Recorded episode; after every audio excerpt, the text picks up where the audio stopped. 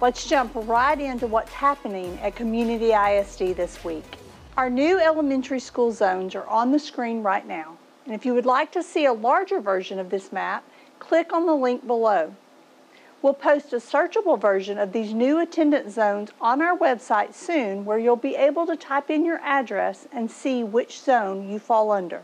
In addition to the attendance zones, the Community ISD School Board also approved new campus leadership this week. Edge Middle School's new principal is Mr. Robert Goff, who returns to where his educational career began 12 years ago. McClendon's new assistant principal is Miss Margarita Solis, who has served Brave Nation for 15 years. Mr. Ron Crawford is the first assistant principal at Roderick Elementary, joining Mrs. Tiffany Swain on the administration team of our third elementary school.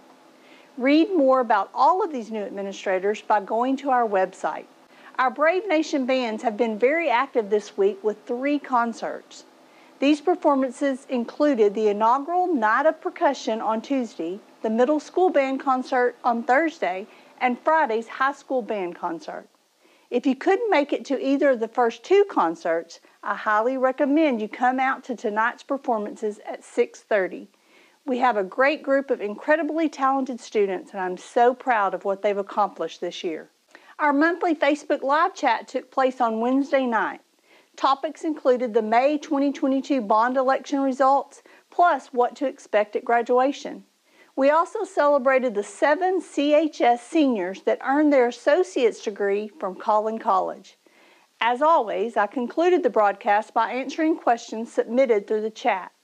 If you'd like to watch an on-demand version of this video, click the link below. Thursday night, we held our first Appetizers and Applications event an opportunity for job seekers to connect with departments and campuses across the district that have open positions. We're still looking for several new people to join Brave Nation. So if you're looking for a great paying job with competitive benefits and terrific coworkers, click on the link below. And in closing, we're just a week away from graduation. If you are a senior or a parent or guardian of a senior, please make sure that you know the schedule for next Friday and how you need to arrive and leave from Brave Stadium. Check your emails for messages from CHS Assistant Principal Samantha Switzler, who covers everything you need to know about graduation in great detail. If you can't make it to the ceremony, watch a live stream produced by our CHS media team on the Community Braves Network. Thanks for watching In the Know with Dr. Knowlton. Have a great weekend.